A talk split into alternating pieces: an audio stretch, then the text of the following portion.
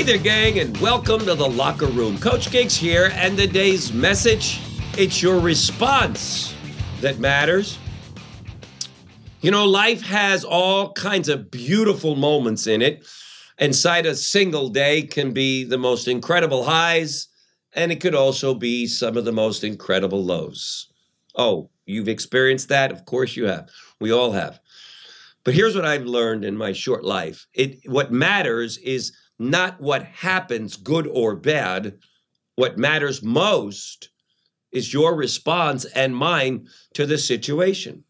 Where this became very clear and obvious to me was after reading an incredible book by Stephen Covey, not the seven habits of highly effective people, but the eighth habit. In fact, it was just one habit that Stephen Covey wrote about, and that book was even thicker than the seven habits. It meant to me and to all readers, this one must be really important. And the eighth habit is simple. He goes in and scientifically describes and defines the difference between people who change the world and those who don't. It's because of how they respond. If our president at the time, J.F. Kennedy, had overreacted when we had problems with Cuba, there would be no Cuba. He'd have hit the button and it'd have been gone.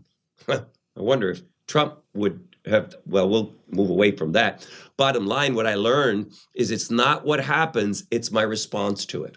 It's not the problems that I'm having with my children at home that matter as much as how I respond. It's not the problem I might be having with a disloyal or a disrespectful leader or manager of mine. It's how do I respond to them?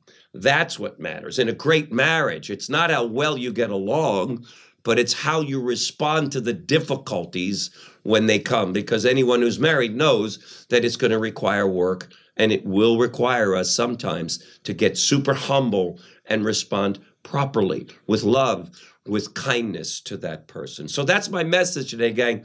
It is not nearly as important uh, as to the highs and lows that we go through every day as it is to how we respond to those issues.